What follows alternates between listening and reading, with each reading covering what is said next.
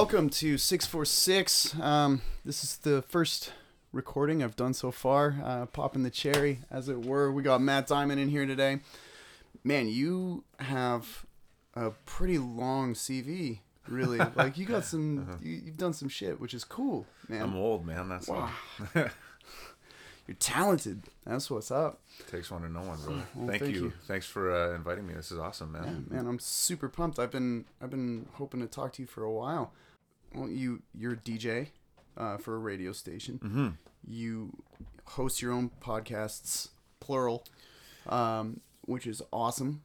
You host an open mic. You're a musician, and you're a bit of an actor too. It's, it's strange to hear you say all those things because I don't consider myself a couple of those things, but sure. I guess like on the resume, yeah. I mean, Yeah, yeah, yeah, well, yeah, yeah. Um, Factually, maybe. yeah. Okay. Sure. All right. I don't know. It's on the list, right? sure. Yeah. Maybe we'll start from the beginning, if that's cool. Cool. Uh, where were you born? I'm an Oshawa boy. Are you? Which Oh, is funny because moving to uh, Peterborough, there seems to be a little bit of a rivalry there. But I never, Oh, I well, maybe it's just because there, it's uh, the jock mentality a little bit as far as the hockey teams go. And my father, Sure. my father-in-law used to be uh, an Oshawa general, so it was kind of funny when we moved here. But Oh right, okay, like General's Pete's. yeah, I guess I guess so. Okay. I don't know. I've never been sporty that way, but um, but yeah, I'm born and raised in Oshawa, and it's funny because people kind of um, have this misconception about it there, and I was Right. always in the nicest parts of Oshawa, and um, Right. and I love that city through and through. It shaped me who I am, you know, today for sure, and Right a lot a lot of people uh, you know knock it and i'm the first one to always you know kind of bark up and and get on my soapbox about oshawa because it's great formed wonderful relationships there um, great schools there great people and um, you know kind of strange as far as the industry goes there because it was such a gm run town for a long time Right. but yeah i'm born and raised in the schwa and i'm proud of it man That's awesome. yeah Very cool, man. yeah For you, what kind of came first? I guess was it music that really hit first that made you want to be kind of, I guess, a public sort of. well, you know, it's fun. It's funny because I never knew that I wanted to do radio. Like I, that Right. was never on the bucket list. Mm. You know, I think what happened was, I went the first time that I went into uh, to college that I took a, and I'm sure we'll get there anyway. But I took um, a production program, which was kind of like more of a web based thing. This is back when Oh, everybody wanted. Uh, remember Flash? yes. everybody wanted a flash page so a lot of us were getting into animation and but I, I originally wanted to get into a music production program because um, a friend of mine who was a few years older um, he and I hit it off musically like I would be in grade 10 and he would be you know maybe maybe grade 9 and he was probably in grade 11 or 12 but he had a four track he had a digital four track Nice. which was great. Still had the cassette in it, but it was a beautiful Yamaha unit. And I remember, well, all my other friends were out doing other, you know, things that didn't necessarily interest me. I would be over at his place in the garage doing four track recordings and things like that. So that was my introduction to it. I was never really practically trained as far as music goes or anything like that, but I, I I always had more of a more of the hands-on approach as to like let's do something kind of unorthodox or try to figure out how music was recorded even if I wasn't necessarily really good at, you know, playing per se. Um, in high school I loved art. I was always a visual artist. I loved music. In fact, in grade 9 I I played drums in uh, in like the you know, the grade 9 jazz band Nice. um, after that, I think it, it, it kind of went away for a while. Um, but I I didn't even play music until college, really. Like until Really? I, yeah, until I went to London. I had never really been like I wasn't the guy in high school that was in bands right. or anything like that. It was kind of like my roommate, who's the same dude that I was just telling you about. We we moved to school together, and it was just the thing, man. Like we would just lock ourselves away with a case of beer, and like let's just make, you know. I don't know that we ever got one song fully recorded, to be honest, but that you know that side of it really appealed to me, and listening to a lot of music that.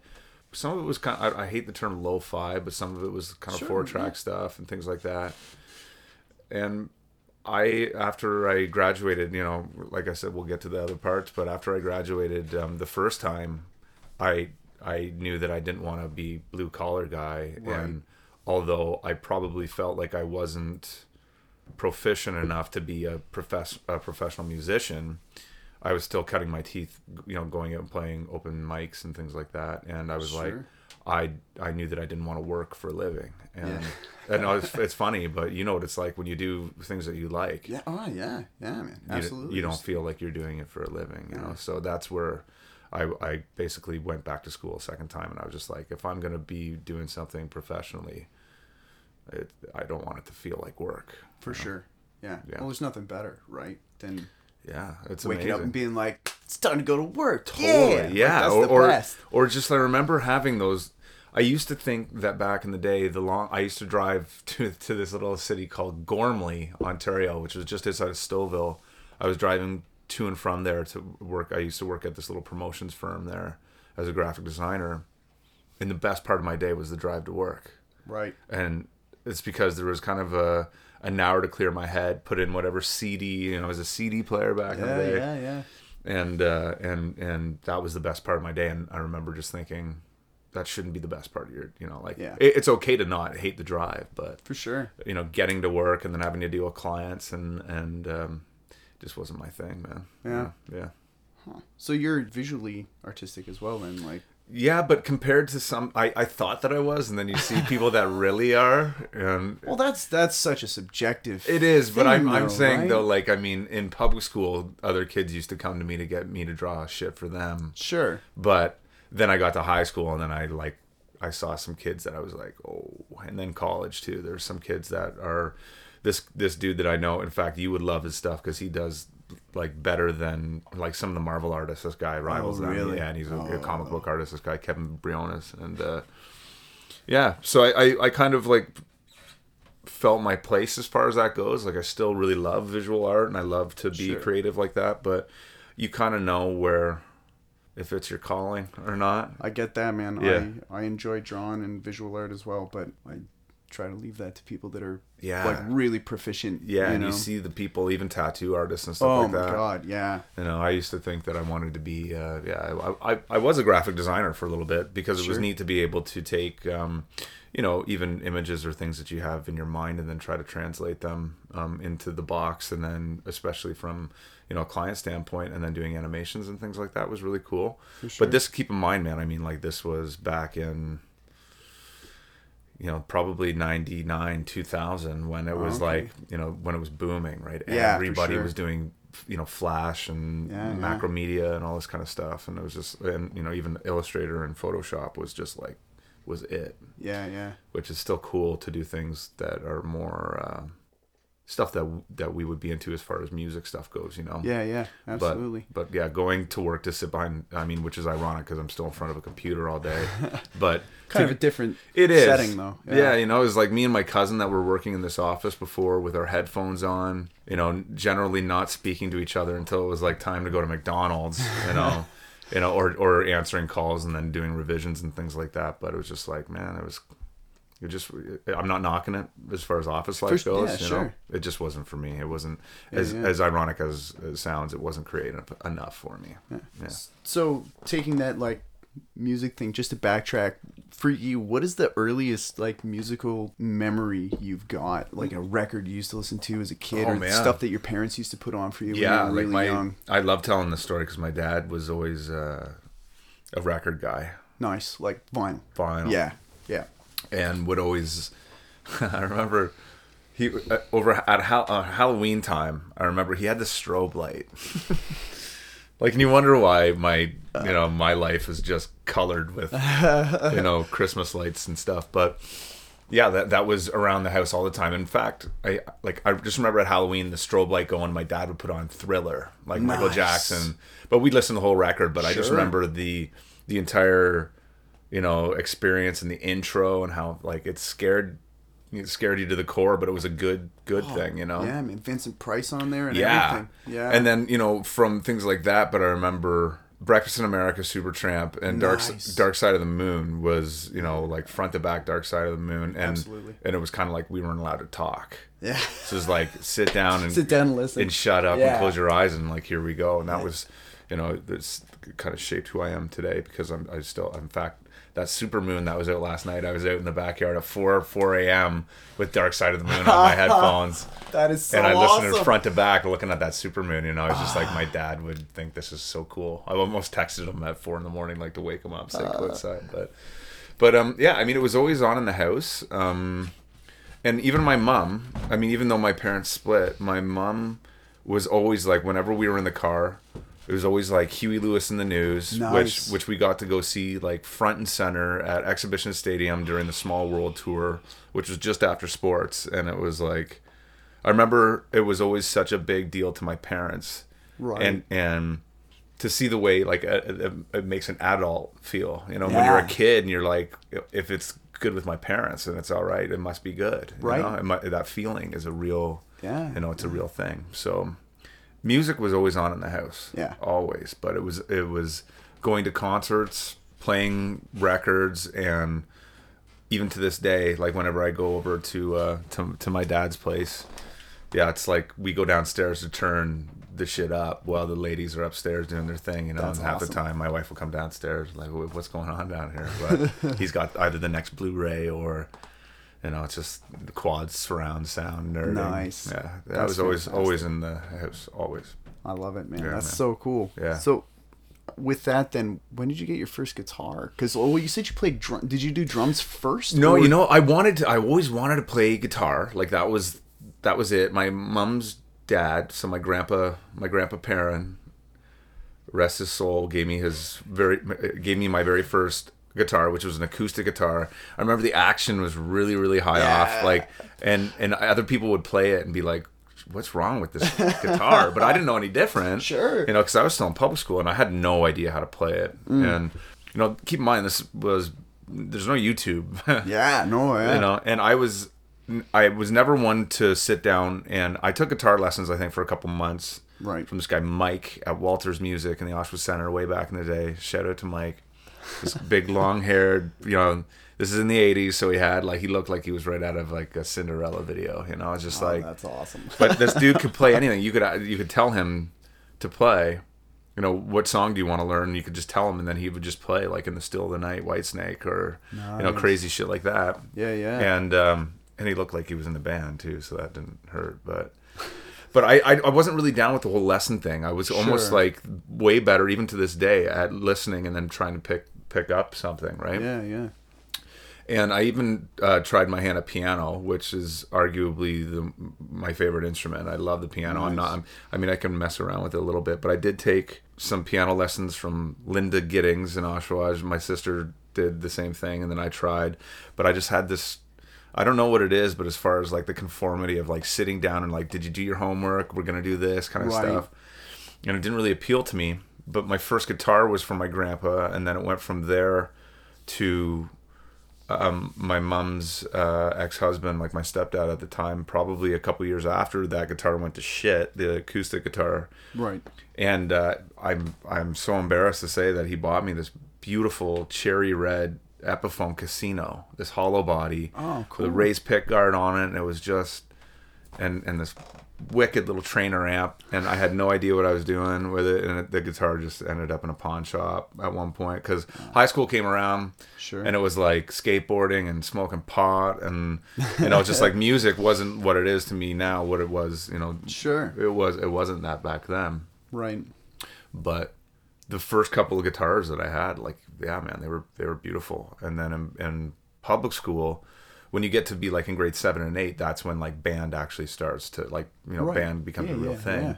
And then uh, we could play bass in band, so I picked up bass guitar. Very nice. Started learning um, on a white Samick bass. I remember my dad was so excited because he bought me. We would always rent amps. Like you'd go to Long McQuade and rent a big old bass amp. Yeah, but- yeah, like those big blue uh, Yorkvilles. yeah, the- Yeah. yeah, You know the big fuzzy big. Yeah, that's thing. right. But I remember, Old blue. yeah, but I remember my dad was so excited because he found like he, he was always finding deals. He's still that that guy, Mm. but he found this big old amp, and I remember it was, it was called like a bass bug. Okay. And but he surprised and brought it to me at school in front of the class. You know, oh, that's sick. it was like we don't have to rent something for the sh- you know for for your concert this afternoon.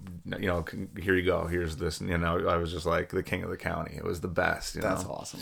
So it was always encouraged, and you know, instruments were in the house, and and they were always brought into the you know into the forefront for sure. That's my, super Because my parents loved it, and they still do. Yeah, mm-hmm. that's that's awesome. So your parents obviously then were like super supportive of anything creative that you were Yeah. interested in. Yeah, there was never a moment where they were like, "You got to get your, you know, you Get got a haircut and get a real job. Yeah, there was never any of that. It was always oh. encouraged. You know, my dad awesome. plays, you know, bass and he plays piano. My dad can sit down and play.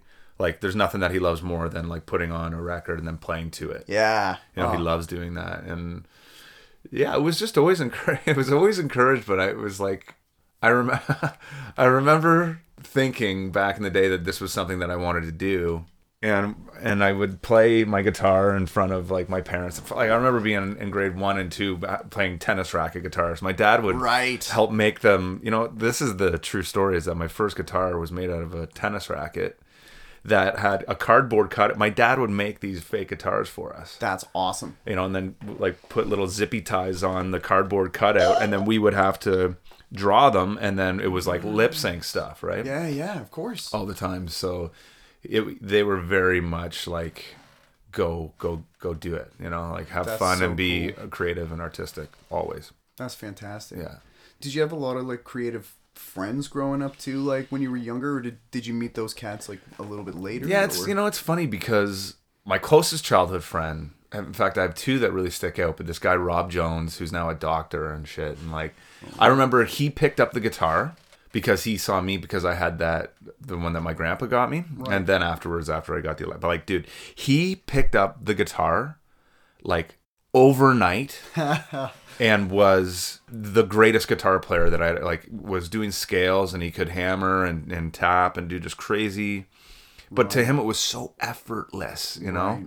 Right, right. whereas to me I was still trying to like why, why can't my fingers do that thing? You know to the Bar chord. chords hurt. yeah like it was but to him it was so effortless. And i remember we would always have like tapes right? You'd go you bought tapes or you were part of columbia house and you would get Yes. these tapes you know not only when we were in public school we were listening to heavy metal because his sister like so-called heavy metal which was like really glam rock you know poison and stuff like Sure. that but like he would have tapes like Alice in Chains and like real Oh, real good grunge alter, you know alternative rock when we were in grade 7 and 8 That's awesome. you know, or whatever. So we were listening to that whole '90s movement, like kind of happen on cassette tape, and he could play all of them. So, That's sick. so there was a group of us. We didn't care what other guys that were our age were doing, which a lot of the uh, we were all skateboarders. So everybody used a skateboard, but there was a couple of us that were like, no, we were we love this music thing That's and, super cool. And creativity, you know, creativity was still encouraged, but there was still a group of people that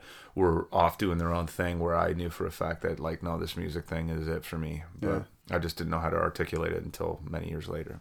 So I guess when you got to when you got to college and you first started like cutting your teeth, like you were saying at open mics and stuff, what was like the first kind of go to for that? Because it sounds like just from what we just left, that Sub Pop was like mm, that label Yes. of stuff was like really big. I guess as a kid, did Yeah. that translate later, or did you? Well, the the thing is, is that the same dude that I told you about, like when we were in London doing four track recordings, introduced me to music that was like again, I can't reiterate this. Like the internet was just kind of getting going. Like I remember that was a big deal to be able to burn mix CDs. Oh my god! like Napster and stuff like that. Okay, mm. my first year of college was must have been '98, and yeah, like I think I was 18 or whatever, like the first year that I got to London.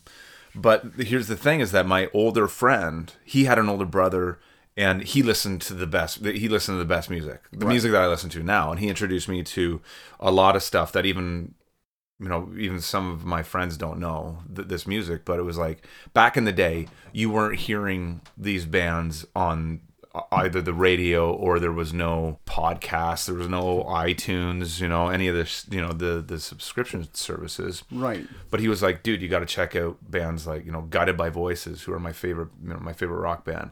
And then Archers of Loaf and Pavement and these other kind of like, you know, indie rock bands. Right, You know, right. they were indie rock. That was it back in the day. It was on these independent labels that weren't getting the same push that the major label artists were getting.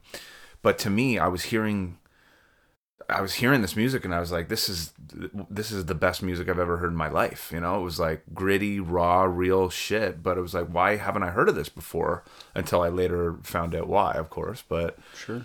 um, but that first year, I was introduced to not only that, but then Elliott Smith. And Elliott Smith Right. is my favorite singer songwriter of all time. And I was really trying to emulate, you know, even because he, he wasn't loud. Like, I mean, he used to be in a band back in the day called Heatmiser that was really loud.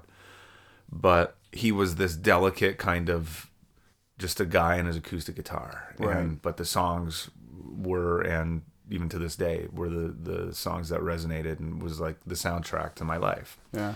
So I think that once I started to see that there was like open mic or whatever, and I had like kind of, uh, you know, I made these a couple of these little songs that are really super simple, and I can remember the lyrics and the melody to them, you know, to see if I can play them in front of people. I think the first time I ever did it was at a bar in Oshawa called the Hare and the Hound, and then which my buddies now own. Um, they've totally flipped flipped the business around and it's doing really well, but. Cool. Um, but I, when I went to Humber College a few years later, I remember playing like at an open mic in the at the bar on campus or whatever, and I was so nervous. You know?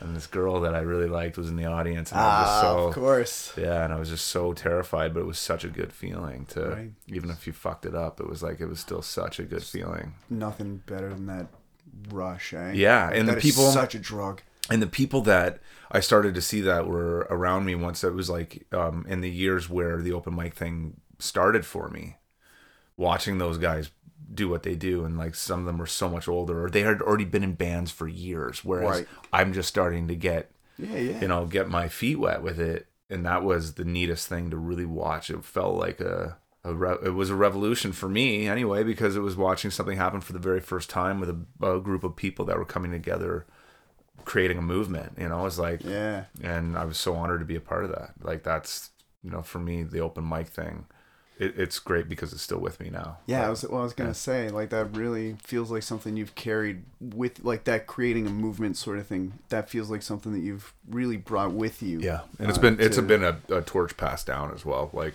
sure. there's roots of it um, where I'm from, and my friend Glenn Bensley, who passed away, probably I think he's going back five years now.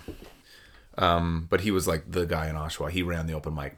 He, he ran the open mic at the Hare and the Hound, at the Velvet Elvis, um, all the the formative places that I first cut my teeth being on stage at, and uh, watching him do his thing. And then it was like th- then it went from him to my friend, you know, poor Pelly and my friend Aaron Blasco and those guys, and then it was just like it was somewhere down the line, the torch kind of got passed to me, and we were doing them in Oshawa, and then uh, even being here in Peterborough, you know, I've run three separate ones here, and I'd like to think I'll always do one just because it's great to feel that the extension of, of your heritage, almost, you know, of, of Yeah. the way it started, and to still do it now. It's really cool because you bring such an awesome energy to it. You really do. Like it's Thanks, it's funny. Like I've I've done a lot of open mics, and That's where you and I met. yeah, it mic. is. That's right. That's At yeah. that was yeah. That was yeah. the first one that I ever did. Yeah, which was uh it was almost kind of a like I, I knew that there was an open mic at Gabby's and it was kind of a fluke because I just finished a, a practice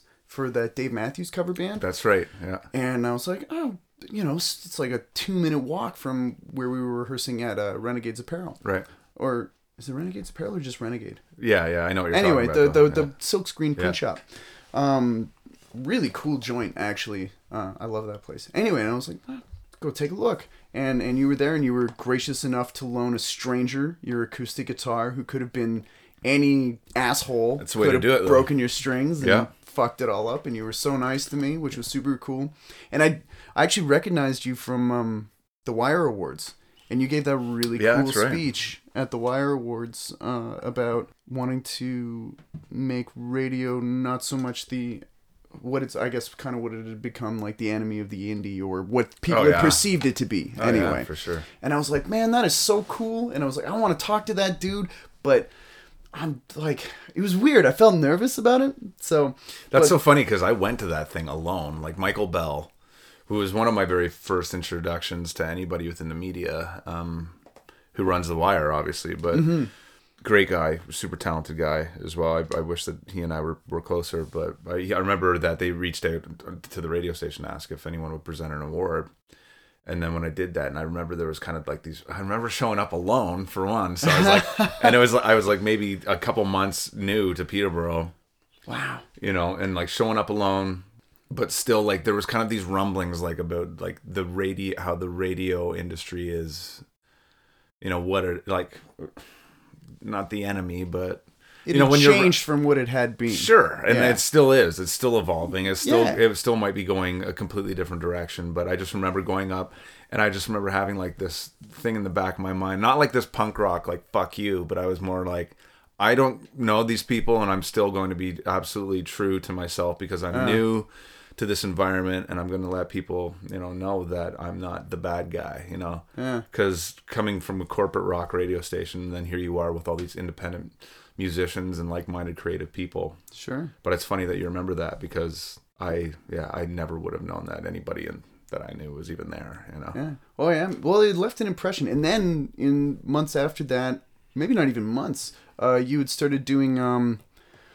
Oh, I can't remember the name of the segment, but you would play vinyl on the air. Yeah, I what, still what was do. that called? What, what's that? I'm so sorry. Yeah, man. yeah, yeah, no, I'm, I'm at work when you're Yeah. on the on air. yeah, yeah, yeah, the vinyl version. That's but, yeah. but I actually we did that in Oshawa too. So I had a Ah, so that's I- like something when I- of your design. Yeah, when I got here, I kind of like I told my my PD here that I did that. I, I had a better name for it in Oshawa. It was called the Needle Exchange Program. Oh in man, Oshawa. that's so good. But my boss is kind of like in Peterborough. There's a, quite a few clinics, and you That- know, yeah, and it's not true. a knock on anybody, but it, like I didn't want to be the guy that comes in and like has this, some tongue in cheek, you know, you know, and I didn't want it to be like a dig on anybody. But no, it's such of course a, not. But that's it's a way better, it's a way better so- name, oh, right? God damn, Yeah. that's such a good name. It's it's uh, yeah, it's it, you know I can I I can kind of see in a way how some people might not take the joke too well. But it was it was I still love that. it was still translated from what I had started there and then brought it here, um, and we still do it.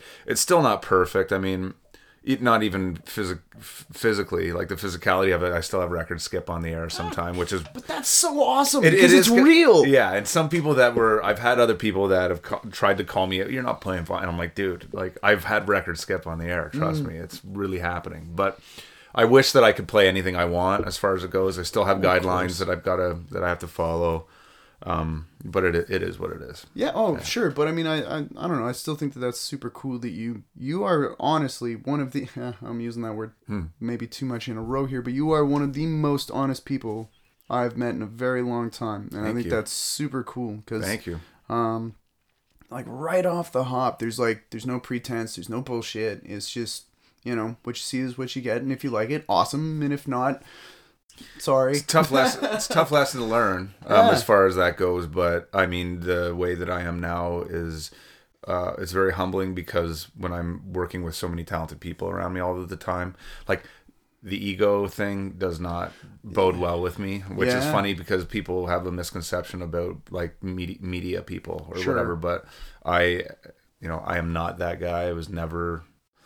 You know, like I'm gonna be a super radio star or anything like that. Like Yeah. th- that is simply means nothing to me and being in an environment where I'm around so many people that uh, you know keep you humble and that I'm in awe of you know and I mean we can do this back scratching thing all day but you know like I'm telling you man like you your band our friends watching what is capable like sometimes I can't believe that I know these people it's a pretty wild community. We may not be a big town, but the talent pool here is deep, man. It's crazy. is so deep, and it's super cool that like ninety-eight percent of that talent pool is super chill cats too. Not only are they wicked good at what Yeah. they do, but they're just they're so chill. They're so cool. and it seems like they're not only is there so many but they all you know like i speak about like them like they're like fucking dogs running on the street but a bunch of but strays. but they all know each other you know and it's so funny because some of the people that i'll meet and then you make the connection and i'm hearing the stories like a guy like dave mcquarrie who does sound or the red dog like that guy knows everybody. not only that, but like ten thousand songs. You Oh, know, like God, yeah. I am, I'm, and you know, I'm surrounded by people, pardon me, that are just I am learning. They're teaching me stuff. Yeah. You know, it's like I don't have it figured out. I'm a sponge, and in this community itself, I am on a daily basis continuously astounded by the creative energy, the people, the spirit, you know, the it's just so easy for me to be honest or any of those things that you said because it's the real thing. You know, it's like I am so honored to be a part of any of this stuff. Hopefully, this doesn't sound like jaded, but it's refreshing because Well, because you're you're here though, you Yeah. and you've Well, been here and you've done it I for a have, long but I've, time. I've yeah, and I've I've been you know, and I left for a long time too, Yeah, right? yeah. I spent some time in places elsewhere, and you know, I don't want to necessarily get into that right now, Mm-hmm. but I you know, I've met some people that are not so on Front Street, yeah, you know, Yeah. and that can be disillusioning. And so, like to meet real, genuine, cool people is really, uh, again, refreshing Yeah. and, just sweet and reassuring. You you're an inspirational kind of dude, man. Wow, like you do you. do some really cool shit. I mean, like you haven't been here that long, really. no, yeah, it hasn't even been three years. Yeah, Yeah. and I mean, you're rocking it. You did like you starred in the Buddy Holly story, which was, Yeah, was- super cool, and I It's scary. That's crazy. I I so wish I could have been a part, and I, I know I almost was, yeah, yeah, but you I, were almost there. Yeah, I, I- almost got you roped into that. I know. I'm I've, and I, I feel kind of of two minds about missing out on it because I needed the shows that I was playing. Absolutely, dude. Everything happens for a reason. Oh, of course. you know, like But I just ah, I would have I would have loved to have been a part of that with you. Um, yeah, that was a really that came out of nowhere. Literally, it was a, uh letter that I was on my desk when I got to work, and you call this guy, and one thing led to another, and I auditioned, and then like. You know, a few months later, there I was doing it, and I'd never done. I had done one theater production many, many, many years ago. It was a, which I might have had three three lines in the entire um, play or whatever, and it certainly wasn't a, a singing part or anything like that. so this is like that was your first real. Oh, that was my first time ever doing anything like that. That's so cool, man. and that that was the thing that well, I remember telling my wife like, should I audition? She was like, you know, we're the firm believers that things happen for a reason. The universe brings you things yeah, yeah. for a reason. So well, you got to do it. Like you got to go and at least go feel it out and see what's going on. And when you have a family at home as well, it's kind of tough to be away from them because it was a really Yeah. it's a kind of a you know a, a deep process. It's a lot of dedication, but Musicals are very time consuming. yeah, and it's funny to see that community too. There's so much of that here, Mm-hmm. you know. And I, I, I will stick to my guns with this. That I, I love that I did it. I don't think I would do it again unless unless it was like a really something really connected to me because the Right. Buddy Holly thing was one thing. I wasn't really familiar with his story until I got the role, and then I and then I it was all I digested for six months. Sure. I read everything on him. I listened to everything, and um, I was always an Elvis fan, and Right. Elvis and Buddy Holly were you know. Um, contemporaries. Yeah, you know they yeah, yeah. you know they toured together. They um you know where elvis was like the sex symbol buddy was i felt resonated more with me. You know what i mean? I'm Sure. the i'm the i'm the nerd and i love that. And uh but the theater itself like the the cast was amazing. And i'm not going to knock anyone because the director has become one of my closest friends. He and i Sure. are wonderful. But it was there was something about the there was a bit of a competitive kind of egotistical thing that happens behind the scenes um and again you know i'll, I'll probably leave here today like worrying about how this is perceived but it was it just the spirit of all of it you know when it came down to some of the nuances behind the scenes and stuff like that Sure. kind of left me a little disillusioned um Sure. yeah it was like i don't know if i would do that again i loved everybody that i met and everybody that i got to have that connection with um, through the peterborough theater guild but there was like it's a bit of an old boys club Sure. in one regard Yeah, yeah. and um, not even necessarily like boys or, or gender but it was like there are some people that are behind the scenes when it comes to some of those things that weren't um, very welcoming to somebody who's never done it before Sure. So it's like kind of cliquey. Ve- very much so, but almost like you know, if you made a mistake, like it was kind of, I had to remind people all the time, like you know, I've never done this before, right? Right. So I don't know the technical term that you're talking about, or I don't know what is, um, you know, for lack of a better term, what's kosher and what isn't, as far as you know, just the way that things work out. But that being said, I mean, how else are you going to learn? You know, because you're thrown right in, into the fire. But overall, I don't have. Uh, it was a wonderful experience. That's awesome. It was wonderful, man, and to see my mom came to like five of the eight shows. oh man, that's sick. cried her eyes out every every night, and uh, you know my friends that are big Buddy Holly fans that were like front and center, and I got to make the connection with them on stage. You know, I got to lock eyes with some of my friends while I was up there doing it. Oh man. And it's different when you're older because you're not a kid and you're not you- you're not feeling like oh what are they going to think of me. You're just like I can't wait to go out there and and, and do this. thing. Yeah, show everybody what you've been working on yeah, so hard for yeah, so long. like the project, let alone like my wife, and it was it was really special. That's awesome. man. Yeah. I guess just to kind of keep rolling with the style of jumping all over the friggin' map. That's the way to do it. That's the way a real conversation. Uh, Yeah, right. Why not? Why not? I mean, like I made all kinds of notes and shit because I was all nervous. Oh But, man, uh, what's to be nervous about? ah, We're- we're nothing. just- I just I've never done it before, you know. But I'm I'm. I'm, doing all the fucking talking over Oh, here. yeah, I know. I feel like I I'm talking too much. No, that, that's that's that's why I brought you on, man. I don't. I I already know what I do, you know, and Yeah. like I mean I know what you're doing. Yeah, now, yeah, yeah, yeah. But But this is a great idea, and I and I love the fact that this is a meeting of the minds between you and I. Anyhow, Yeah. you know, to be able to do something like this, and like I'm really, really honored to be your first guest because it's Oh, Thanks. wonderful, man. man this is yeah. I'm I'm having a blast. You know, we're having a drink, just chilling Having a Sunday on- afternoon beer right, and talking, uh, talking about uh, real life stuff, man. Yeah, man, it's super cool. Okay, so I I should have asked this a long time ago uh, when we were already on the subject, but the Mm-hmm. open mic thing that was like was that a Fanshawe? Was your first college? The first college was in Fanshawe in London. Okay, yeah, in London, right? So was that your very first gig, like ever? No, Or- because I don't think I even played then. oh, so I don't think I ever played at that open mic. The other one that I ever played was at Humber College, which was the second time when I went back for broadcasting when I was like 22. So there was like a two year gap after I left London. Yeah, I left London and then worked in my field for a year. And then um, my girlfriend and I broke up, and I went did the soul searching thing. I'm gonna Sure. I'm gonna go out west for a few months, which I think was like a month. Where at West? Um, I had a friend that lived in Victoria, so I went. Um, right. My my other friend and I, who were kind of in the same boat, we packed up our car with like three hundred bucks cash, essentially, and like drove from Oshawa to Victoria. That's fantastic. Yeah, it was awesome, and then um, stayed there, and basically, uh, you know, did the walking around in downtown Victoria, going to check out the mountains, and like going to to you know you know Saanich, and then I hopped on a on a ferry and went.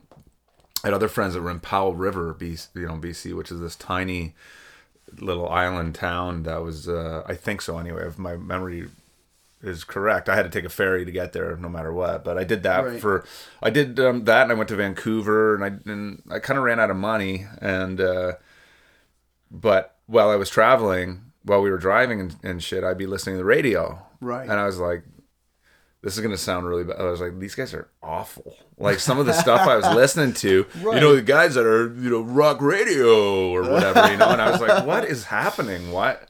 And I was like, I could do that. And, Yeah. and that's kind of where that happened, but I'm, I'm jumping all over the place. But No, no, this but is as far- great. but as far as that goes, like I left um, before I got to Humber College. I had left and I went and I went and did that thing, and I was still, you know, tr- trying to play guitar a little bit. I remember when I got back uh, home, I had an opportunity to get into school for radio, Right. and I got accepted to the program. My dad was like, "If you're gonna do this, because it was a one year program, but he was like, if you're gonna do this thing, I'll pay for it, but you gotta." Job out man like this is another stab at it he, he paid for college for me twice Oh wow. yeah, but and was That's just like, awesome. dude, I'll, I'll, I'll, you know, I'll put you through this, but just do something with it. Make sure this is what you want to do. Right. And while I was there, I was, um, you know, while I was at Humber, I was living in the in this house with this Jamaican family because it was the cheapest way to to Yeah. have uh, rent. Totally. But their kids were just running around the house all the time, and I couldn't. It's funny too because obviously in a radio program you have to do some recording Yeah. and uh, and it was impossible to do it there because the kids were always running into my room and shit. It was crazy. Oh And wow. So you like you, you didn't. I had have, like a room, dude. I had like a room like this in somebody's house. That's fantastic. Yeah, like it was, it was bizarre, and but I had my guitar there, and so I started playing in my guitar, my my in my room there, or, or the kids were too loud, so I would like F this, I'm going to the school because you could Right. you could walk around campus 24 seven. Yeah, yeah, yeah. Like you could go into the great big atrium or the you know the cafeteria, which was just wonderful because it was this great big facility and nobody's there. You know, or you'd be in the studio at, at school, like doing your thing for with your program, you know. But then I would bring my guitar and I would just sit and just kind of play. And then I found out that there was like an open mic, and then it was like, okay, to, uh, to my couple of my classmates or whatever, I was like, I, I think I'm gonna try to go out and play a couple of these songs. So That's sick. that was like my first gig was probably playing well there was like a table of my friends there and everyone else was just eating chicken wings and doing their thing you Sure, know, like, sure, sure. yeah. But that's that's fantastic. So okay, so starting to work on the we're working maybe more diligently on the guitar chops at that Yeah. point. Could you always sing then? Like, was that something that you just? Are you one of those lucky assholes that was just listen to you man listen to you dude? You have no idea how horrible I was for such a long. i still don't know time that vocally. like listen No, it's legit. I've got recordings. When they, we'll turn this when we're done, I'll Yeah. I'll show you some garbage that I like i sang. listen i always tried to do you know to do my best anyway but i i still don't know like i always had an ability to be able to um like to how else can i say it like to sing in in key Right. basically like Yeah, i yeah, could yeah. sing because it was around the house but like i can't i don't know how to say it and i'm not looking like yo sure you can like i don't know that i can sing all i know is that i know how not to sound awful like Right. is that does that make sense like it, i know it does. It does make sense, but I don't, and I don't mean to interrupt you, Mm, but when when I was, and I desperately wanted to be a singer when I was younger, right right right and man, I was not. I just was not. which is crazy because now I hear you sing and it's like it's like you've been. It's funny to hear the voice that comes out of you because it is this old world, you know, old like it, it's it's funny because I'd close my eyes and I'd open my eyes and be like, holy shit! Like to mm. hear a guy like you sing because you have this beautiful gravelly, you know, thing happening. This raspy. Thanks. You know, yeah, it's amazing. but like all of my friends, like we were talking about, I can't put myself anywhere near them because it's like I have all of you so far up here, you know. So when you ask questions like that, it's like I don't know that I that I can do that even now. But I think recording music was also another thing because you could manipulate it a little bit. Okay, you know, sure. or you could you know learn mic technique, and it's funny because people sure, will sure. still say, "Man, I heard you on the radio. I can't believe that's you," or whatever. But it's like, man, when you know how to work a mic, Yeah. you don't have to be a technically great singer or speaker or anything. Sure. You just have to know exactly what you're doing. Ooh, Yeah. a little sex on that. I like That's it. Right. but yeah, I mean, I it's just um, I always sang around the house. Love to do, Sure. you know, I love to do that kind of stuff. But I, no, I never knew that I could, nor do I now. So Uh, I I think you can, man. I listened to that uh, Champions of Heartache. champion heartache. yeah, Champion yeah. Heartache. Sorry. yeah. I, I listened to that a, a couple times. That's a better name, actually. The Champions of Heartache would have been way cooler, actually. oh. Champion Heartache was a, ho- a ho- racehorse name. Was it? what- yeah, that's, that's, cool, it. man. Sort of like Man of War, just Exactly. not like exactly, just not Man of War. exactly. because they're a very different kind of Little, band. little different vibe. Little- yeah. just a bit. Yeah, Just a bit. Just a bit. Little little more He-Man esque. Yes. Yeah. Very much so. Very much so. But no, it's funny because like that record took me by surprise. Because at first I was like, oh shit, it's a like a country record. yeah. Was kind of how it started, Yeah. and it didn't end that way. Yeah, it was all over the place. right? Yeah, like there Mhm. was like a lot, like there was some stuff in there that honestly, like quite honestly, reminded me of Smashing Pumpkins, and Wow, cool. and there was um Wow. definitely some REM in there. I Wow, heard for man. sure. Cool. Um, it's uh, or at least this is what it sounded like to me. Like, but the- that's why music is so wonderful because I would never have thought that at Right. all, and that's And- amazing. so. But you're you're clearly an REM fan, right? No, Really? I mean, yeah. How could you not love Michael Well, Stipe? But, sure, but I mean, like, Peter Buck, but I mean, no, like I don't, I don't listen to that band. I've never. I, I think I own Document on vinyl because it was I inherited it. Sure. no, yeah, no, not at all. okay, cool. Oh man, okay, so I'm and just that's what I pulling love. shit out of yeah, that's air what I love. That's the best ever. Because like, what just happened right now, that is amazing. because like uh, like just uh, not to detract too much but like some of the stuff that i thought i heard as influences were like neil young i thought i heard in there Yeah, i hilarious. i thought i heard rem i thought i heard um like a little bit of smashing pumpkins and um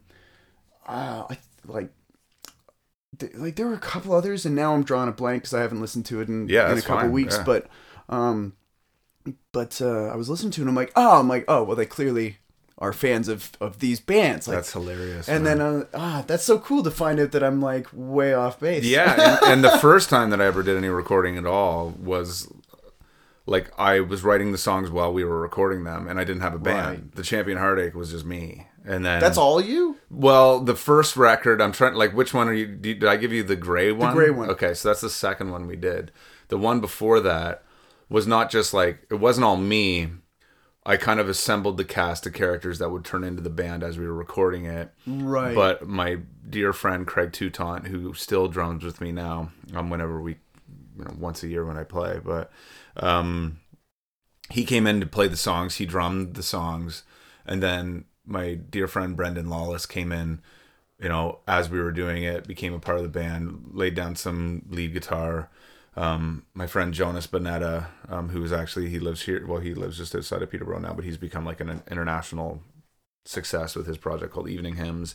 He he made an appearance on the record, but it was like at first it was like I'm just gonna record some songs with my buddy Billy Blasco, who who produced both of the records, um, and then they snowballed into bands afterwards. So I'd never written a song before that. Really, that was your first writing never, endeavor. yeah, like never recorded, never Christ, like. man. I mean, like I know that I, I said before that we had done these four track things, but like Sure, I never sat down with a pen and a guitar and was like, I'm gonna try to formulate some songs. But like so many of my friends were making records, and I was like, One in on that. I want to, I want to learn production. I want to record Yeah. some music, and those sessions would begin at midnight and go until like eight in the morning every week. Whoa.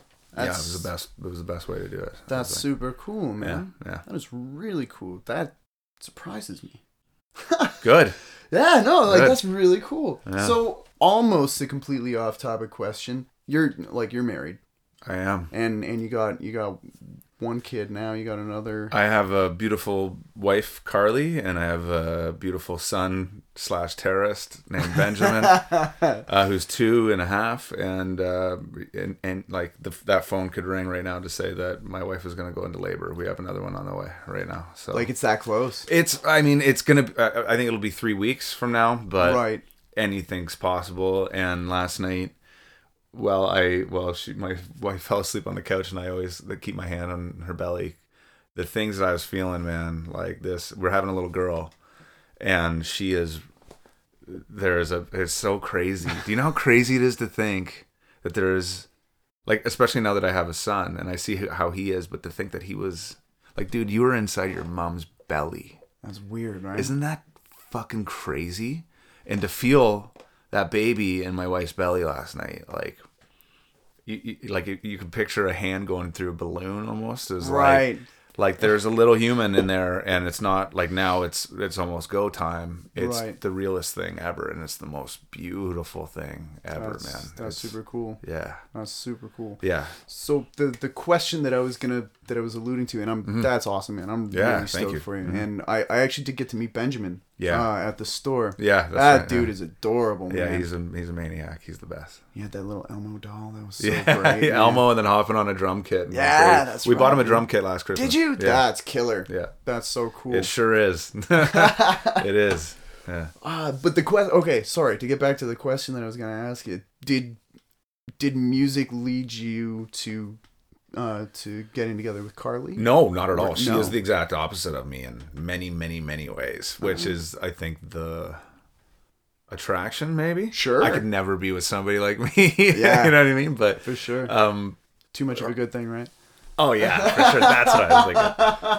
Um, her and I met because well, I would when I got my first, my very first radio gig in Oshawa. I was part time, and I had a, a friend who is our dearest friend, Joanne, like who is my wife's best friend. She has a, been a friend of mine since grade nine, and Oh, cool. but um, she worked at the Keg in Oshawa, and I was like, I got a part time job now. I and uh, in radio, and I need I need to make some more money.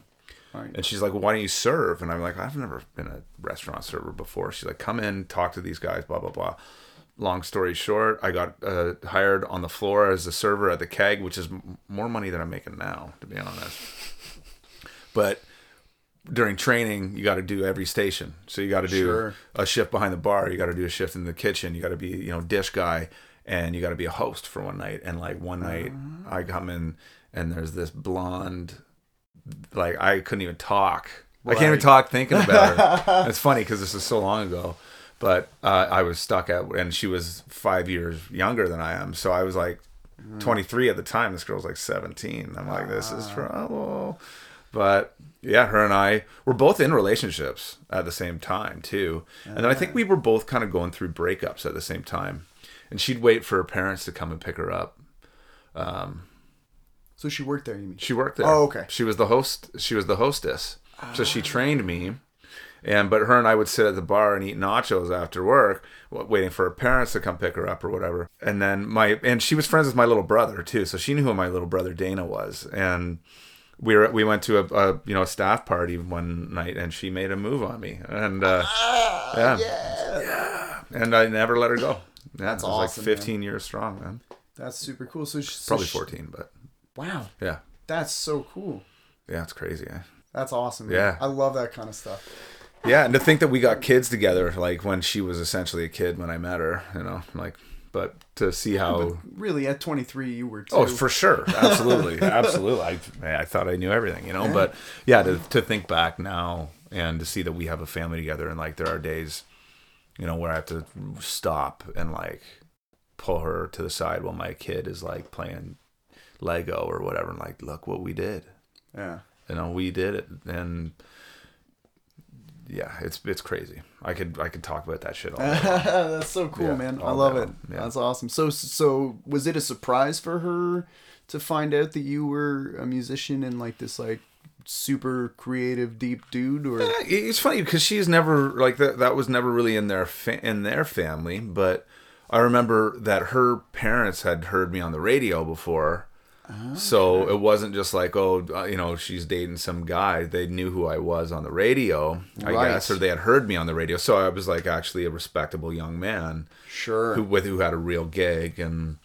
you know and then uh, and I was a server at the restaurant that she had you know and like I we knew but here's okay here's the funny thing okay and then we can move on from this Sure. okay so Carly and her family lived next door to one of my best friends growing up oh wow. So I saw my wife and her little sister jumping on a trampoline while we were in like grade nine smoking pot and in the backyard.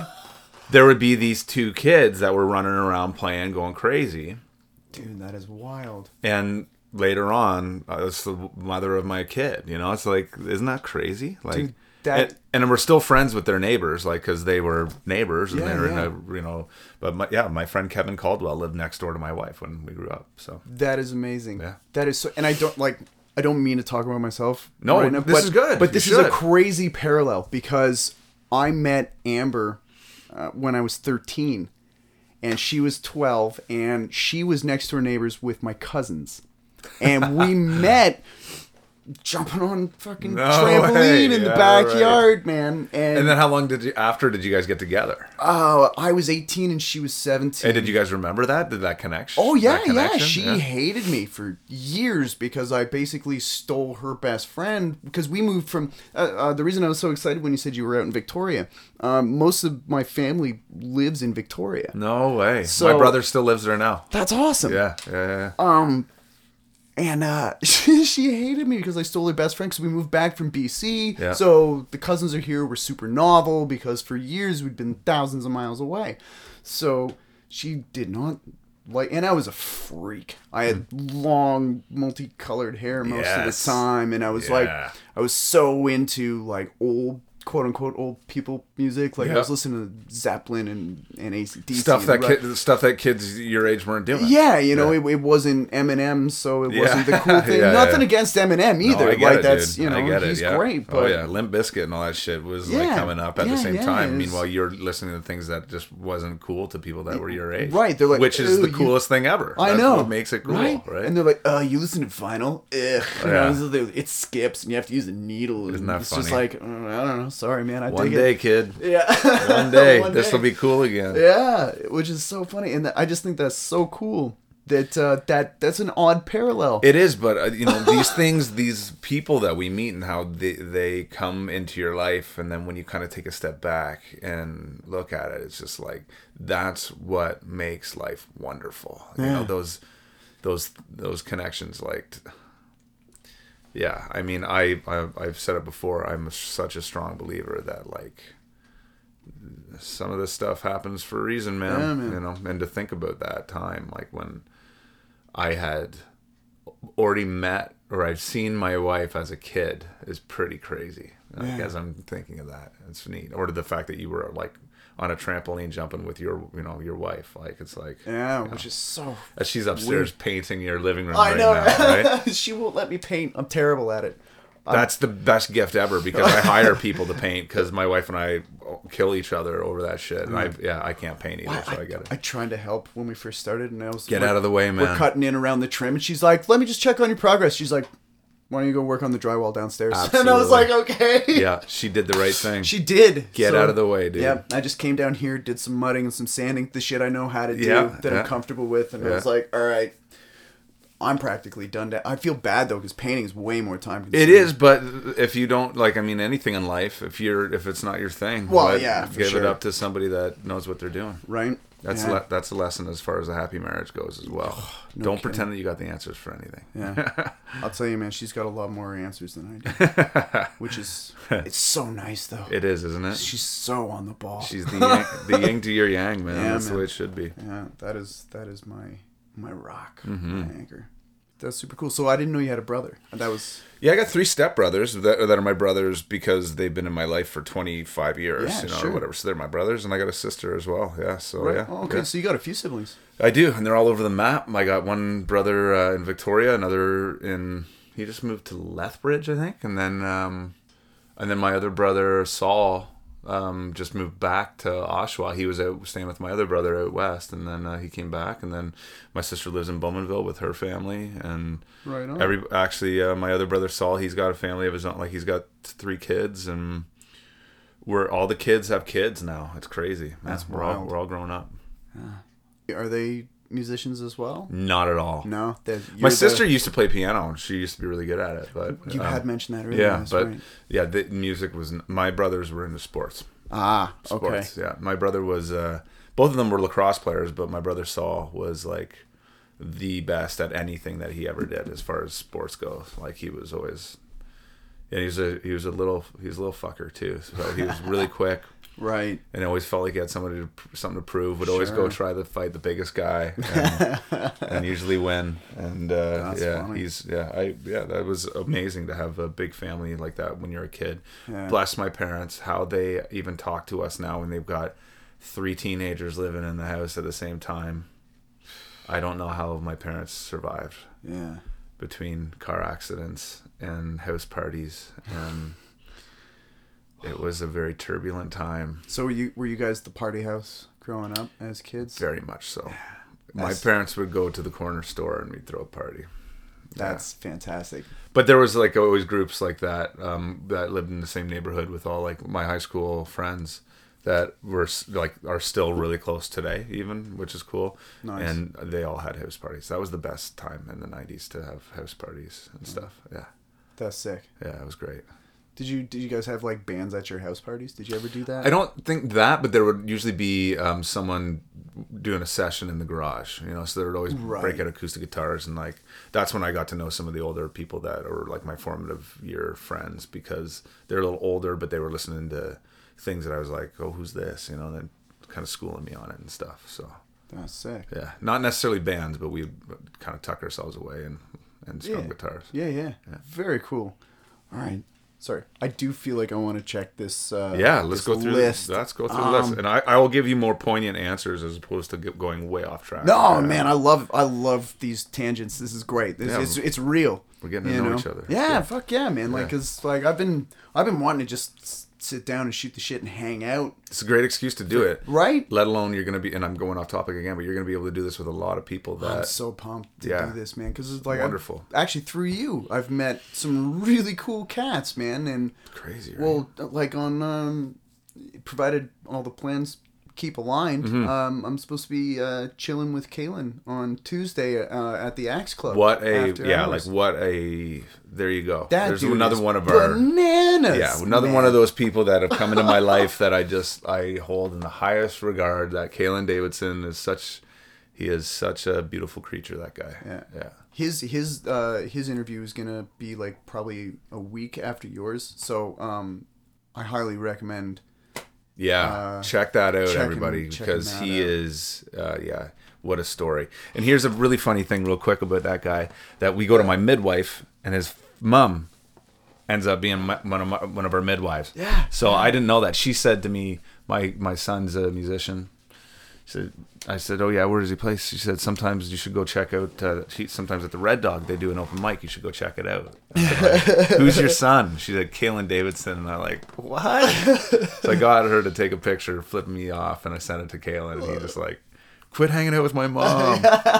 It's so funny, Yeah, right? that's gonna be a good episode. I can't wait to hear that. I can't wait to talk to that dude, man. Like, cause we started talking at the bar the other night, and I'm like, nope, nope, nope, stop, Yeah. stop. I want this to be Yeah. like the first time I hear it, like Yeah, When- when honest and, Yeah. and and on the show. It's a great idea. Like I, yeah, I'm so like, I'm just excited to be doing this whole thing because, like, like you were saying, man, there's so many cool people, and I'm so glad that you're doing this with me. Me too, I'm having, man. I can't wait. A blast, man. This Me too, and I can't wait to be able to sit back and look at the, you know, the long cast of characters that you're going to have do this, and to simply get to know them on a more because the thing I love about the podcast is that you can take you take it with you, and you're like yeah. learning as you're on the go, but you're still feeling like you're making that one-on-one connection with somebody. You know, Yeah. I'm really excited for you, man. Oh, thanks, man. I'm well. You know what? You you're you're actually an inspiration as to like me getting started on this. Um, listening to stuff like the Daily Diamond and Yeah. and to Knobs. So Yeah. speaking of that stuff, Sure,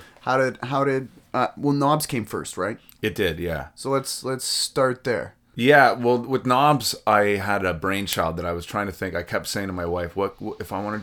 Because I, listen to podcasts all the time, and I wanted to do one, but I was trying to think of an angle that there wasn't too many people that already had um, shows about this, I guess, and I was just like, well, what if we talk to you know, like because I have record label contacts, or now in this day and age, even through social media, some of the guests that I've had on my show, I just reached out to them, and they like you know, I've got to like trade email back and forth or on Facebook with like people that I've been listening to for years. To me, that's still kind of Yeah. it's still weird, right? But I had this idea, and I wanted to work on a, a project with my friend Chris Nickel, and it it all just was like let's just talk to artists about their life and their songs, and like at first it started to be a real techie thing Right. because I was trying to think about how I can get corporate sponsors involved. So Sure. you know, if I'm talking about your Fender amp or whatever, maybe Fender will come on board to sponsor an episode Yeah. or whatever. Why not? Um, but it kind of snowballed from there as being like gearing, like talking out, uh, uh, talking about gear and nerding out about that. But over the evolution of the show has turned into very much this what we're Right. doing. Tell me stories about you know the, your evolution, about how you know you started in one place where you're at now. Let's talk about this song. Let's talk about this record. And I just kind of decided I wanted to get away from just the technical aspect of it Sure. but yeah i mean I, it's laid dormant for a couple for a couple months now because i, I kind of put this season to bed Right. i had some other things that i had to clear up some other business stuff that we had to do um, coming into the new year i've got some other interviews that are lined up and uh, you know the one thing about the podcast is i'll tell you you've got to keep at it Yeah. you know and the and the thing that happened with the daily diamond as well was that i was you know which was the other brainchild that i had which was just to, like to sit down in front of the mic and just kind of like spew out you know something every day Yeah. um over time i began to be a little disillusioned by it because i didn't think that i was being my honest self every time that i did it like meaning there were times where i would go out into my studio to say something and i was like i don't even know what i'm going to talk about today who the fuck would want to hear that you know Right. so now I'm doing them uh, once a week. I should probably change the name of the show, but it is still just a very simple, you know, talking about things. Like I had to talk about the election, or I had to, I had to talk about Yeah. the lack of knowledge as far as the election goes. I I listened to that one. Yeah, you know, That was cool, man. Like, I mean, you were really super open about it. Who doesn't uh, i mean like that's just it who doesn't want to be honest about everything you know like and if i'm if i come across like i got all the answers all the time that's not interesting because i don't i don't mm. have them but Nobody does. yeah really. well some people sure as hell think they do and i'm not one of them especially when it comes to politics like no and Ugh. and i felt like i had to do that Right. but when it started i was really just trying to it was really a mental health thing for me Yeah. and I was like, I got some stuff that is kind of like it's bothering me, and maybe other people can relate to it. And the first one that I did, that was just about friends that come and go from your life. Like I had, uh, still the one that more people have listened to, even though I promised I wouldn't look at any of the numbers, but I did it first, and then I had people reaching out, being like, "I'm so uh, happy that you did that," because they felt kind of the same way. They were kind of on the same wavelength, right? Yeah. and over time i think you know i will begin to uh, get that creative spark again and to be able to do them a little bit more often but as far as the the podcasts go between knobs and doing the thing with the daily diamond they're two very different things but Yeah.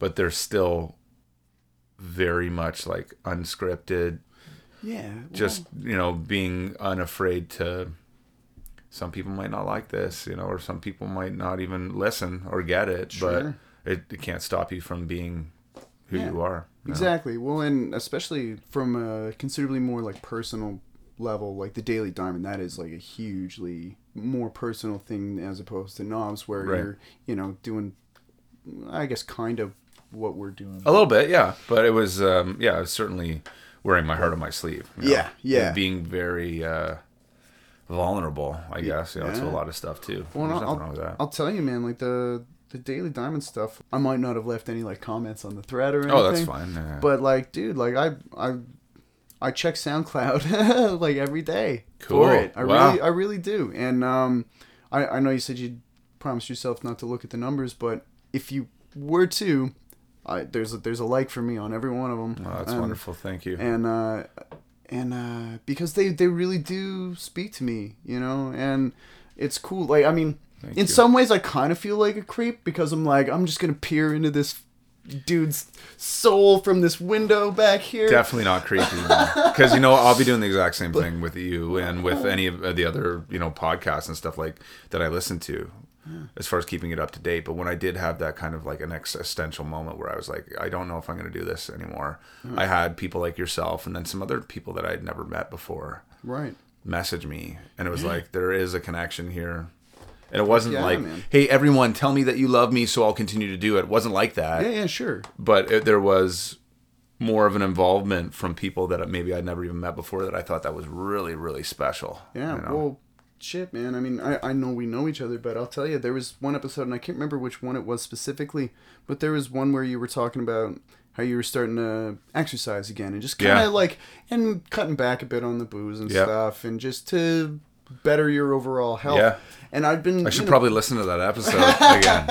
as we're as we're day drinking. Listen, show up at your door with two cans of beer. man. Ah, fuck it, man. I, I got a whole fridge full Yeah. of it. I mean, I now that being said, I hardly do ever imbibe. Right, but, right, right. Um, mostly because I'm one of the only people, like always driving. Right. I'm I'm that guy. Yeah, yeah, yeah. Which I'm totally cool with. Yeah. Because I, uh, especially if I'm playing somewhere, because I don't have that kind of um, fortitude, I guess, to be able to drink or smoke and then get up and play. Yeah, Like, I tried. get- yeah, you and I talked about that real early on, actually, and it was it was funny too because I remember thinking that like because there was a period of my life that I couldn't, I wouldn't fucking go grocery shopping without getting high. Yeah. or Phew, me you know too. or even with with drinking or whatever and it was like now that i'm when you're in the bar and you see people around all the time i've, I've touched on this on the show too it's just like when you're around the zombies sometimes like the 2 a.m zombies you Yeah, know yeah. you don't want to look like them or be like them you know and i'm not talking about anybody and that sounds like i'm judging but i'm like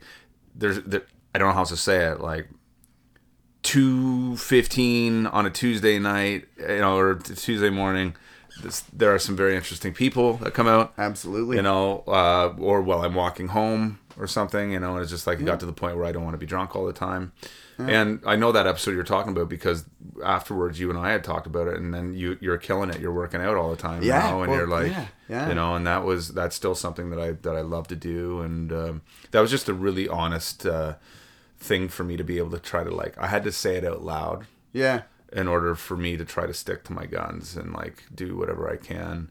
Yeah. But I, I feel like a hypocrite because I you know I had I've had several beverages in the past two days. Yeah, but you over even the weekend. said you even said right in the show, you're not this. I'm not saying I'm quitting drinking. Yeah, I'm not trying to be I, preachy and I or any and once shit. and once a year I usually do that. I'll dry out for a month. Yeah. You know what I mean? And um and like I feel like I have.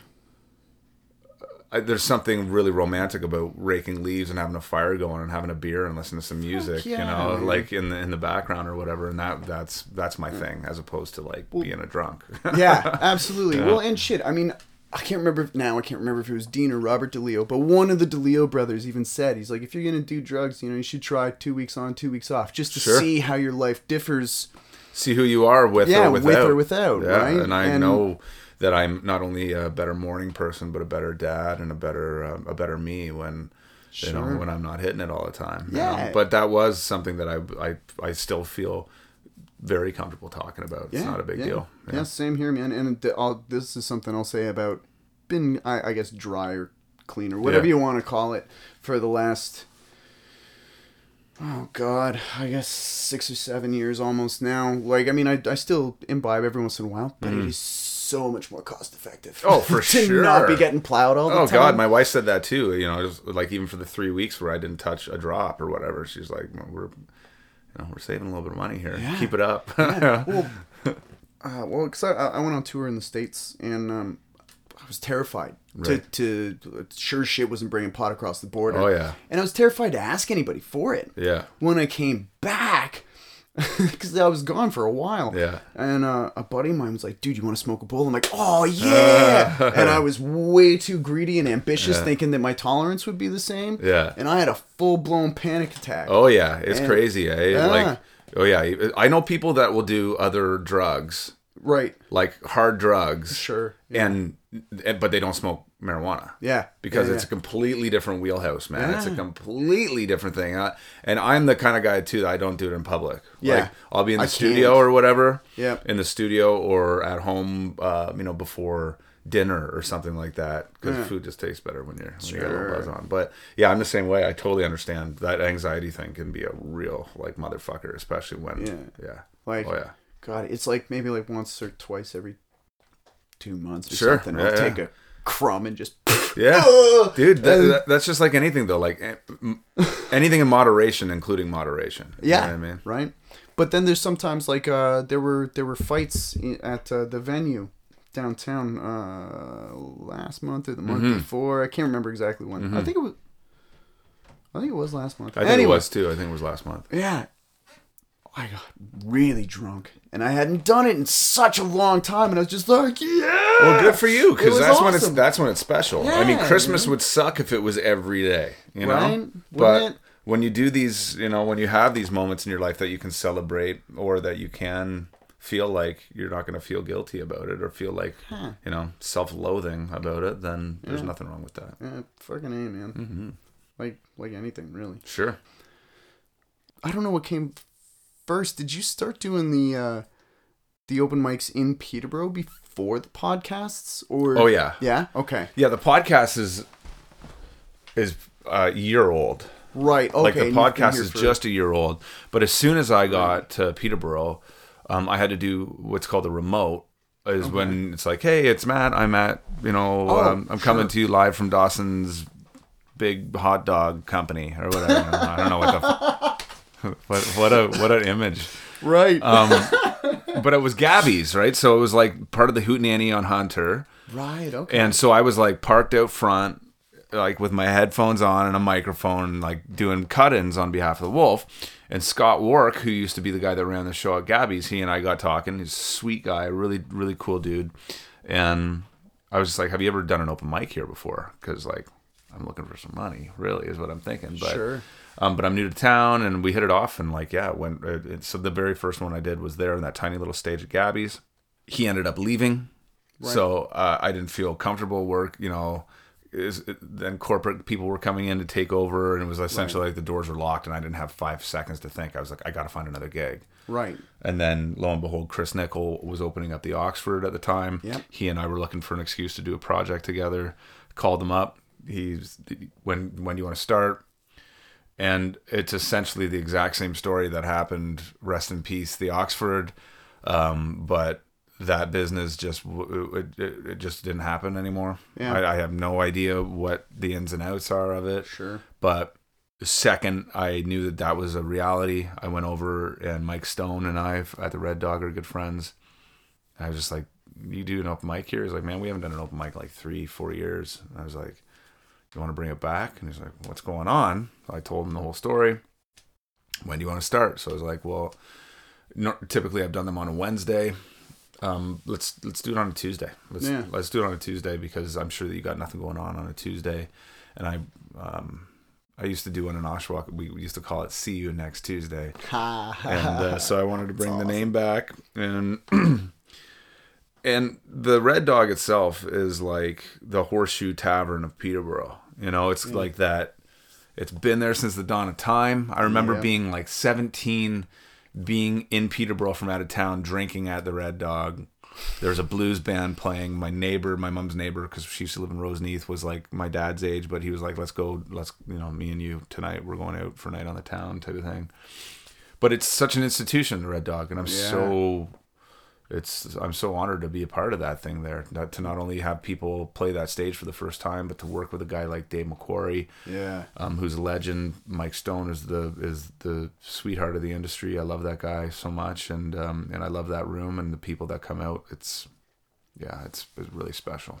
You're a killer host, man. Like I've seen Oh, fucking, I've seen some shit show open mics. Like Yeah. not to say necessarily at the dog, Right. but just in my Sure. time and travels to open mics, I've seen some fucking rough ones, and I've seen some decent and good ones. But What like, makes a rough one? Because I I can't. I've only known the ones that I've been a part of. Really, you man, know? like where e- it can go a couple of different ways. Either you're not part of the inner circle, so you never fucking play, Oh, okay. which is uncool.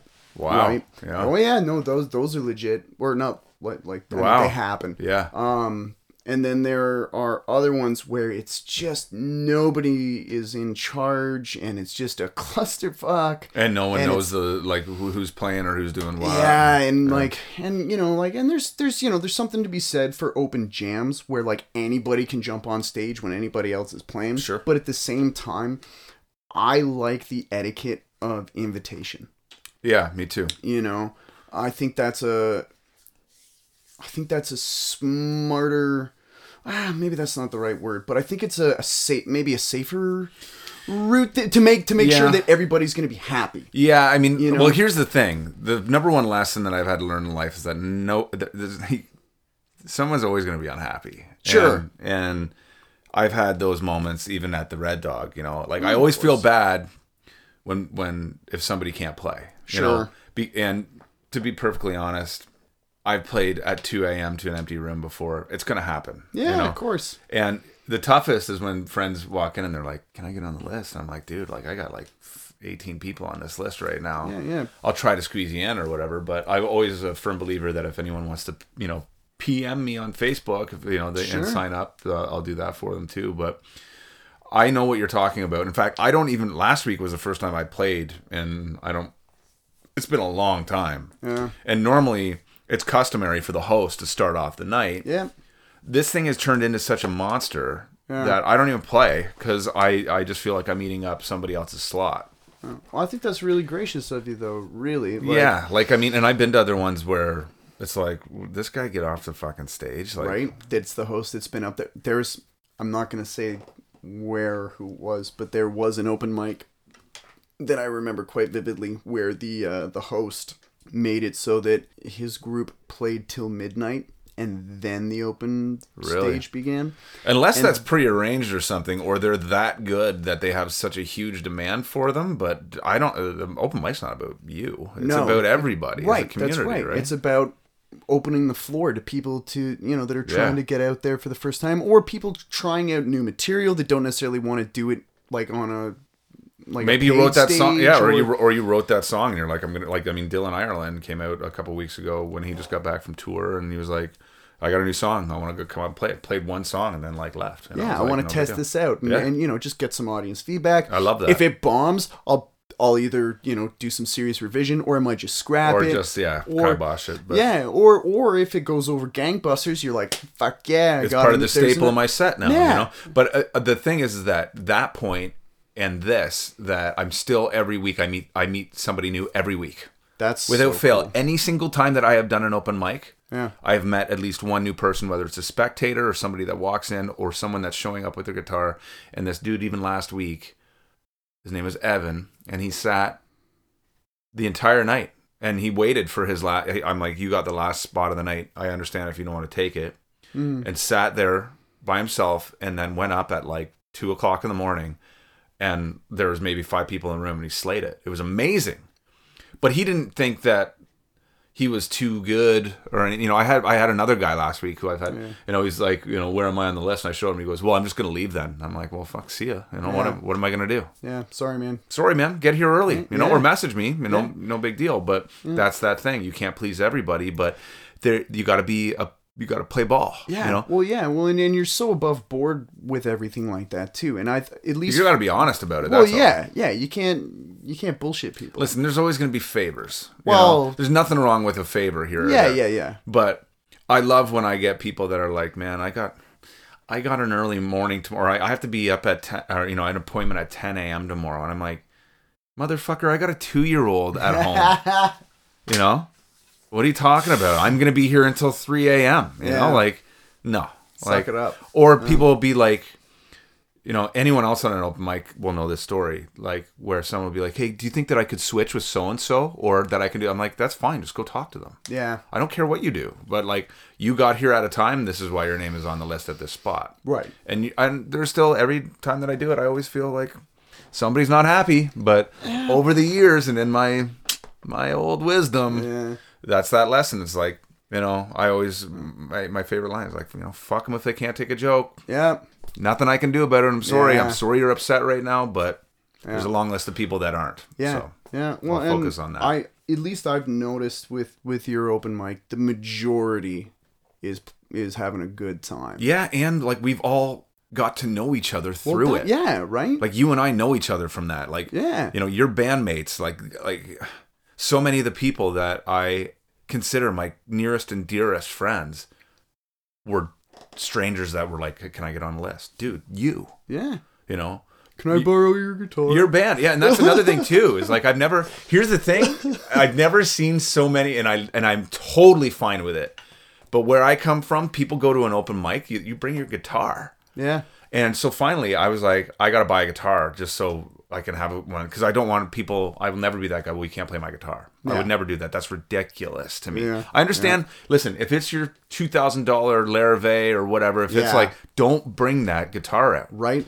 Bring your beach beater. that's just it or go buy a uh, you know go Yeah. buy a hacker and like you know Yeah. but i bought a, a fairly decent guitar but it's got great overall range as far as the lows and the highs it sounds Yeah, good on yeah, any yeah. system and it's like there for the taking Yeah. anybody can play it like what am i going to turn you away you know what am i going to do turn you away because you didn't bring a guitar therefore i might like i've had open mic nights before not in peterborough you know thank heavens but where i've had to play like an hour and a half because there's nobody that came out That's a long. and then at the night, at the end of the night, you're like still like, okay, can I get my pay? And then, well, you didn't really bring a lot of people out. Like, well, what do you think I am, man? You know, Mm. like, but this one, you know, the anxiety has dissipated uh, to you know it's it, almost a non-existent level because every time that I go, there is like a beautiful room full of supportive, wonderfully talented people.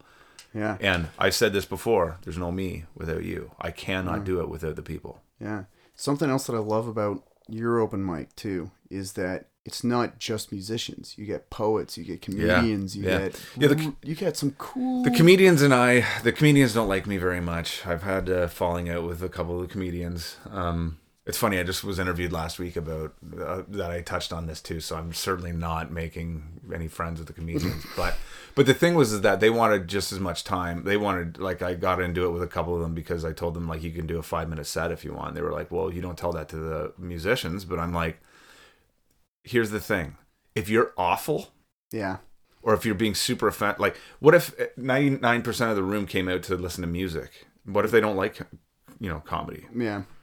or if you're just bad because yes music is subjective but being a stand-up comedian is a fine line between what you think is funny and what's really fucking funny in my opinion Yeah.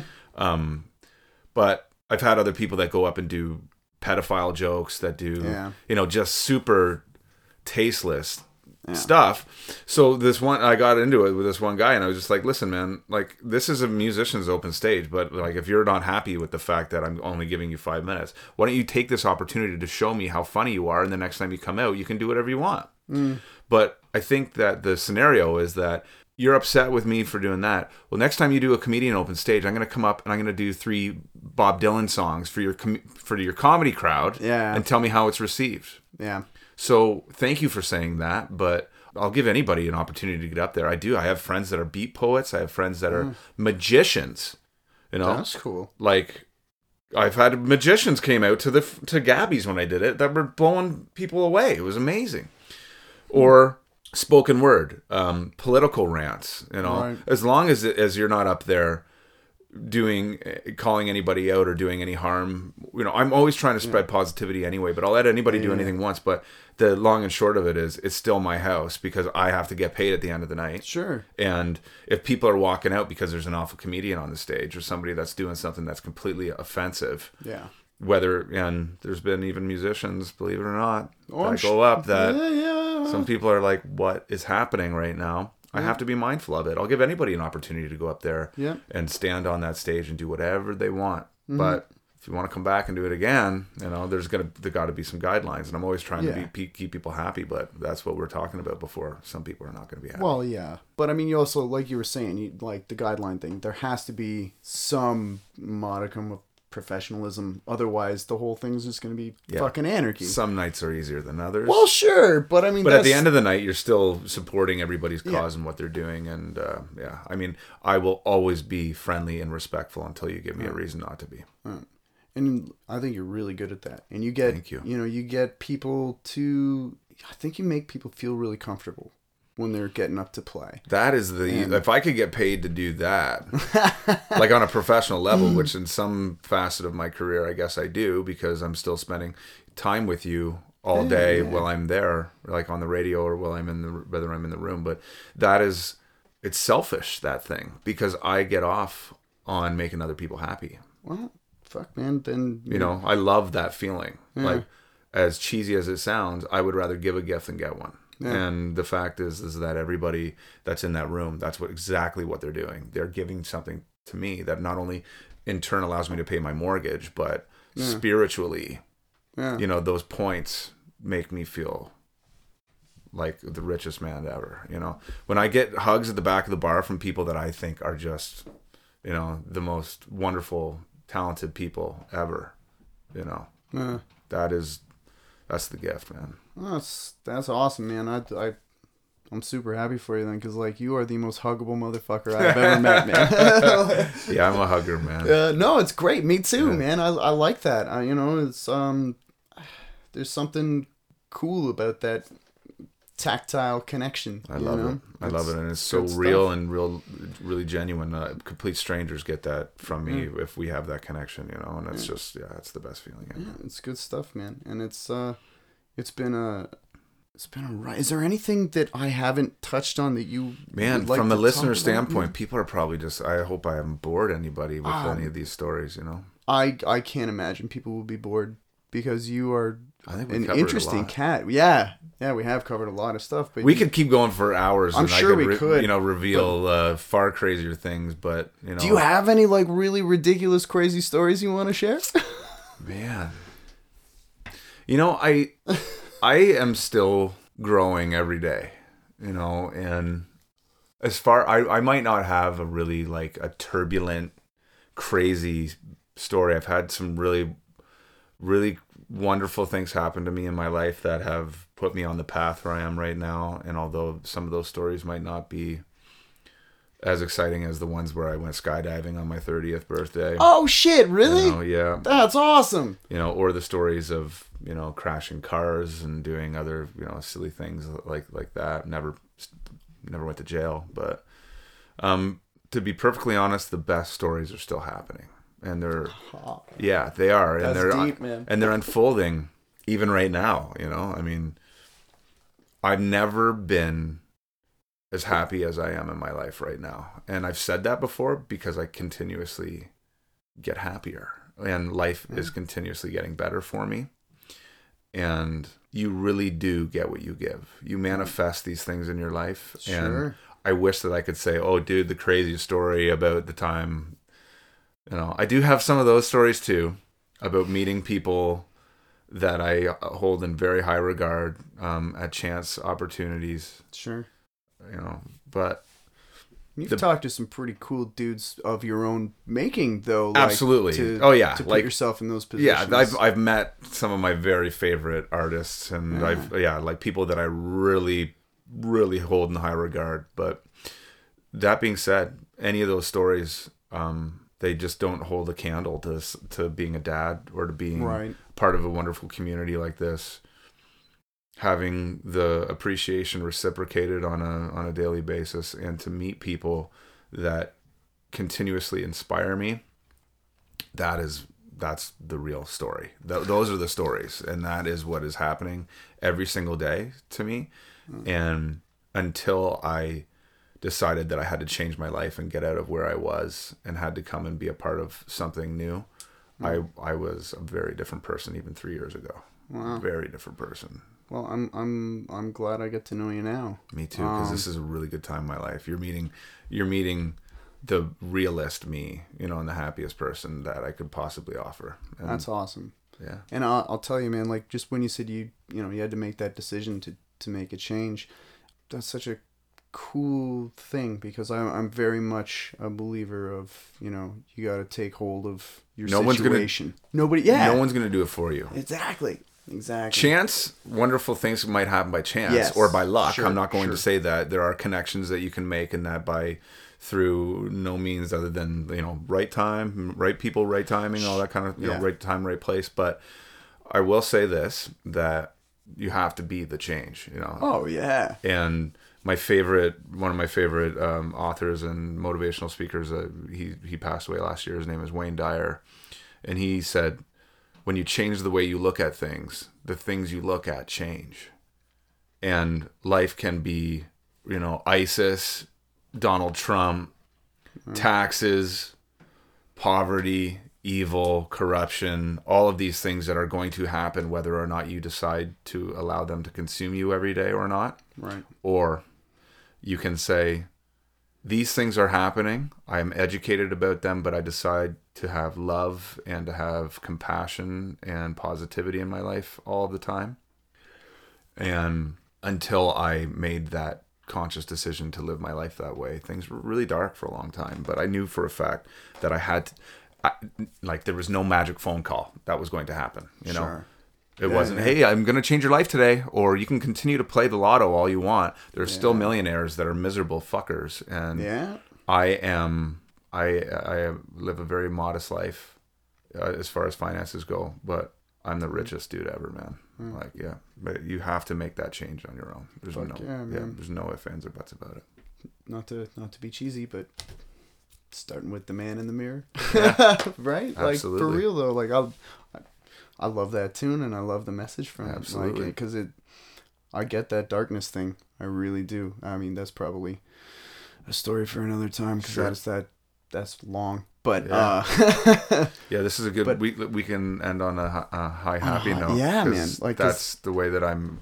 That's the way that I leave the room every time as well. Yeah. This shouldn't be any different, you know. yeah. well, I, I appreciate it, man. Because like every time I talk to you, I got a big dumb smile on my face.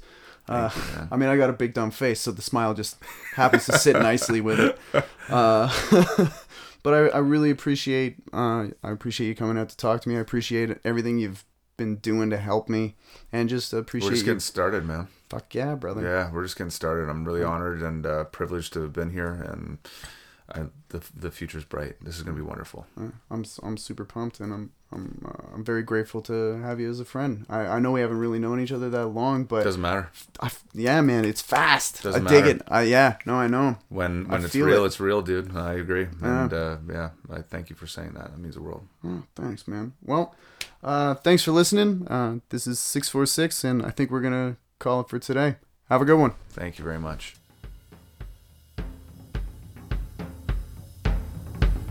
And now to play us out, the champion heartache, things I left behind.